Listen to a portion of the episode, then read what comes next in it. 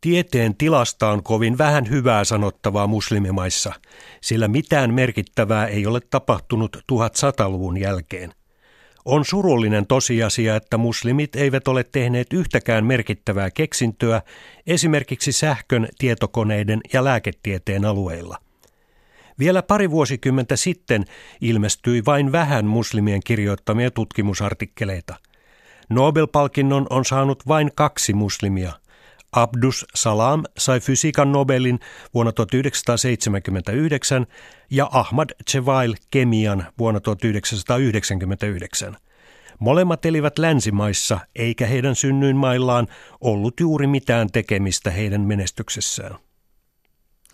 Näin pakistanilainen Pervis Hoodboy suomii luonnontieteiden ahdinkoa muslimimaissa tuoreessa pakistanilaisen Dawn-lehden artikkelissa – Ydinfysiikan professorina Forman Christian yliopistossa toimiva Hoodboy on kirjoittanut lukuisia artikkeleita ja yhden kirjan tieteen ja uskonnon jännitteistä. Pitkän linjan kansalaisaktivistina hän on kamppailut rauhan, sananvapauden, koulutuksen ja naisten oikeuksien puolesta. Hoodboy tunnetaan Pakistanissa myös aktiivisena yhteiskunnallisena keskustelijana ja kärjekkäänä kolumnistina – Liberaalina ajattelijana hän puolustaa sekularismia monien pakistanilaisten kollegoidensa tavoin.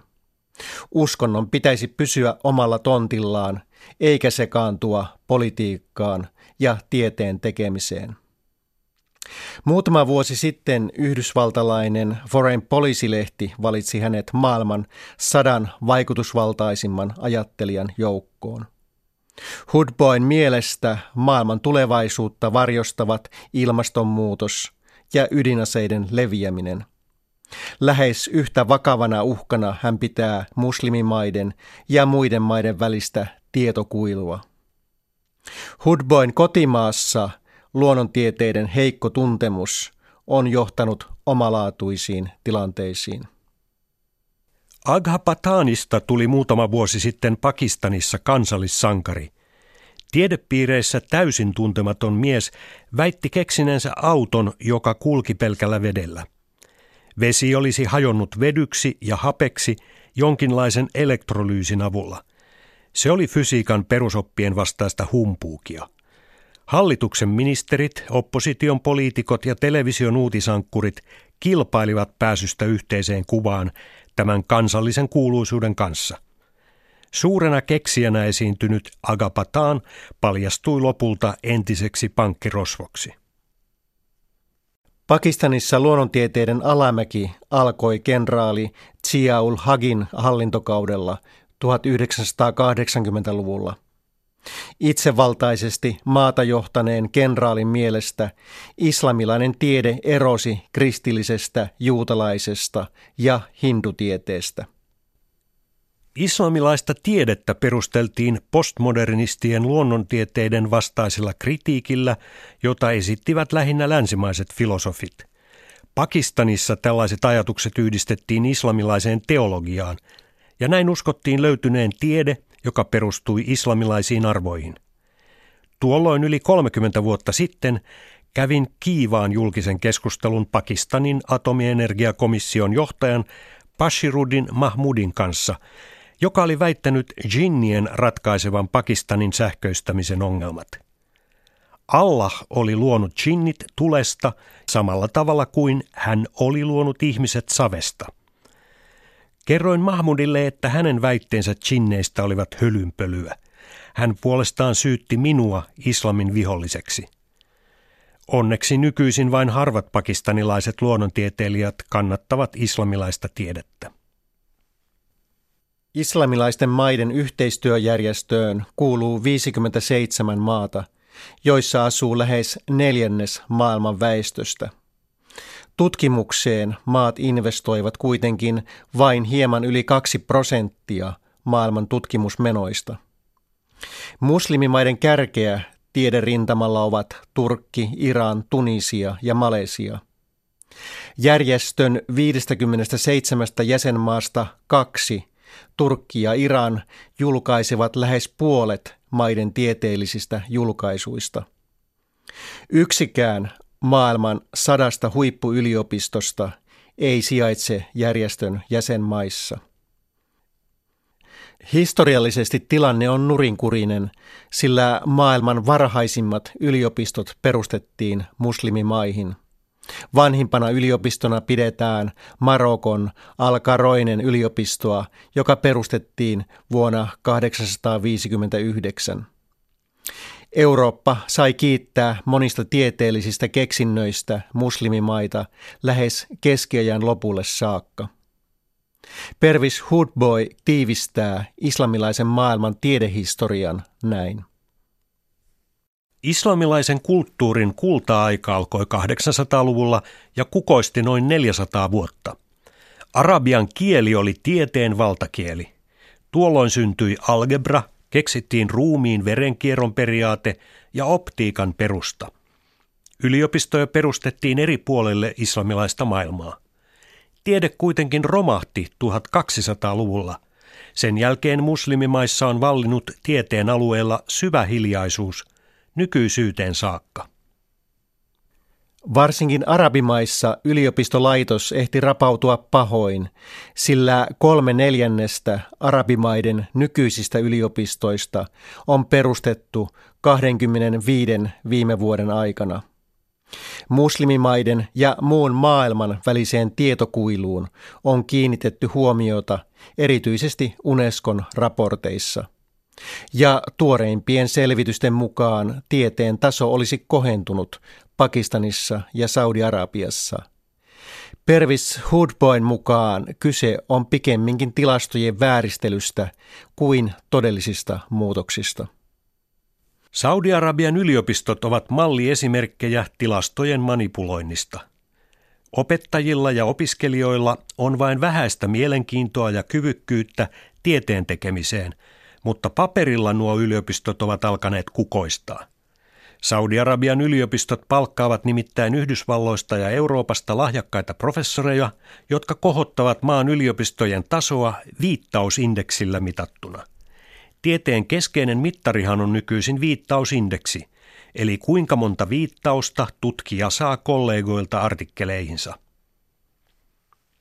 Hiljattain ilmestyneen kansainvälisen raportin mukaan Pakistanissa julkaistujen tutkimusten lukumäärä ja viittausindeksi olisivat kasvaneet nelinkertaiseksi kymmenen viime vuoden aikana. Minun on vaikea uskoa tähän. Tuollaisen nousunhan olisi pitänyt näkyä laboratorioiden aktiivisuudessa, konferensseissa ja yliopistojen opetuksessa. Mistään tällaisesta ei ole kuitenkaan merkkejä. Mutta jotain on tapahtunut. Opettajat ja opiskelijat ovat oppineet kirjoittamaan muodollisesti peteviä akateemisia artikkeleita ja hankkimaan niihin viittauksia. Tällaista tilastollista kikkailua eivät harjoita pelkästään Saudi-Arabia ja Pakistan – vaan se on yleistymässä kaikkialla.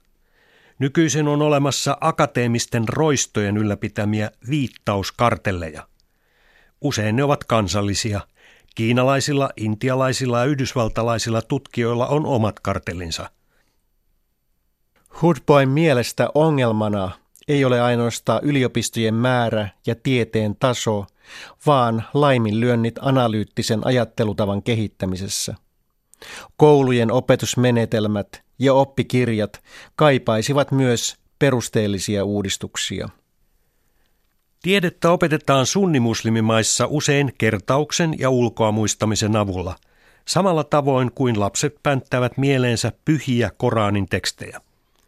Yliopistoni opiskelijat saattavat valmentautua tentteihin resitoimalla ryhmässä ja opettelemalla ulkoa kurssin keskeisiä kohtia – Luonnontiedettä pidetään kaavoina ja diagrammeina, jotka on osattava ulkoa, eikä sellaisena taitona, joka kehittäisi opiskelijan luovia analyyttisiä kykyjä. Kun pakistanilaiset koululaiset avaavat fysiikan tai biologian oppikirjan, he eivät välttämättä tiedä, käsitteleekö kirja luonnontieteitä vai teologiaa. Jokaisen valtion julkaiseman oppikirjan on nimittäin käsiteltävä ensimmäisessä luvussa sitä, kuinka Allah on luonut maailman. Samassa luvussa kerrotaan muslimien ja pakistanilaisten luoneen tieteen. Monissa muslimimaissa kielletään ihmisen evoluutio. Esimerkiksi pakistanilaisessa tuoreessa biologian oppikirjassa todetaan, että Charles Darwinin kehittämä evoluutioteoria on historian uskomattomin ja irrationaalisin väite. Mikä sitten on syynä tieteen syvään ahdinkoon muslimimaissa? Hudboin mukaan kyse on osin köyhyydestä. Lähes kaikki maat ovat kehitysmaita, lukuun ottamatta muutamia Lähi-idän öljyvaltioita. Myös tieteellisten julkaisujen kieli muodostuu usein ongelmaksi, sillä noin 80 prosenttia julkaisuista on englanninkielisiä. Irania ja Turkkia lukuun ottamatta käännöskirjallisuuden määrä on hyvin vähäinen.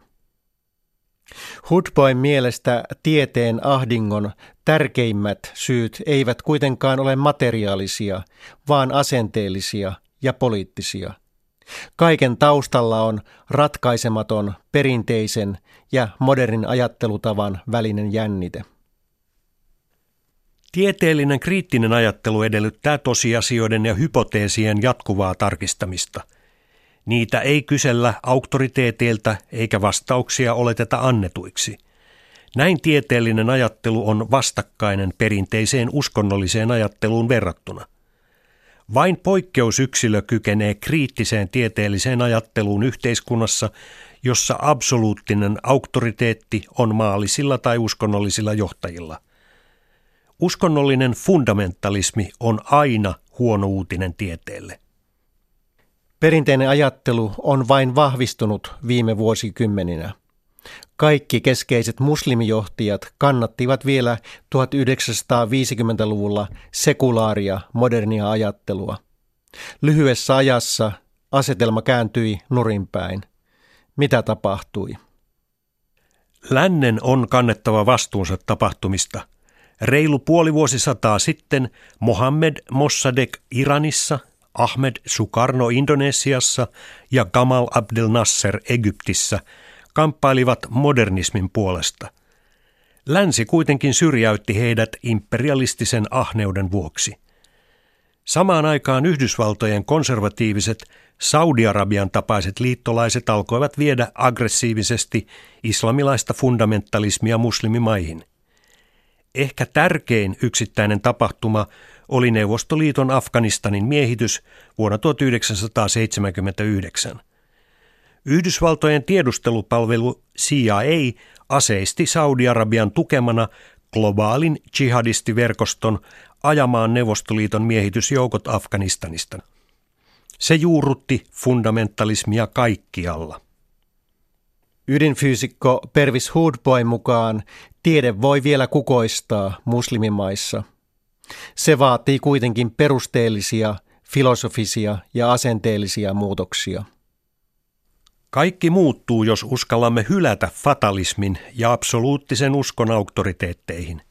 Niiden sijaan meidän tulisi arvostaa intellektuaalista täsmällisyyttä ja tieteellistä rehellisyyttä – ja kunnioittaa kulttuurista ja henkilökohtaista vapautta. Tämä ei ole välttämättä ristiriidassa islamin kanssa. Esimerkiksi Abdul Karim Sorish uudisti tällaisessa moniarvoisessa hengessä Iranin yliopistoja Ayatollah Homeinin hallintokaudella. Islamin lutterina tunnettu Sorish toi tuolloin yliopistoihin Karl Popperin ja Bernard Russellin edustaman kriittisen filosofian.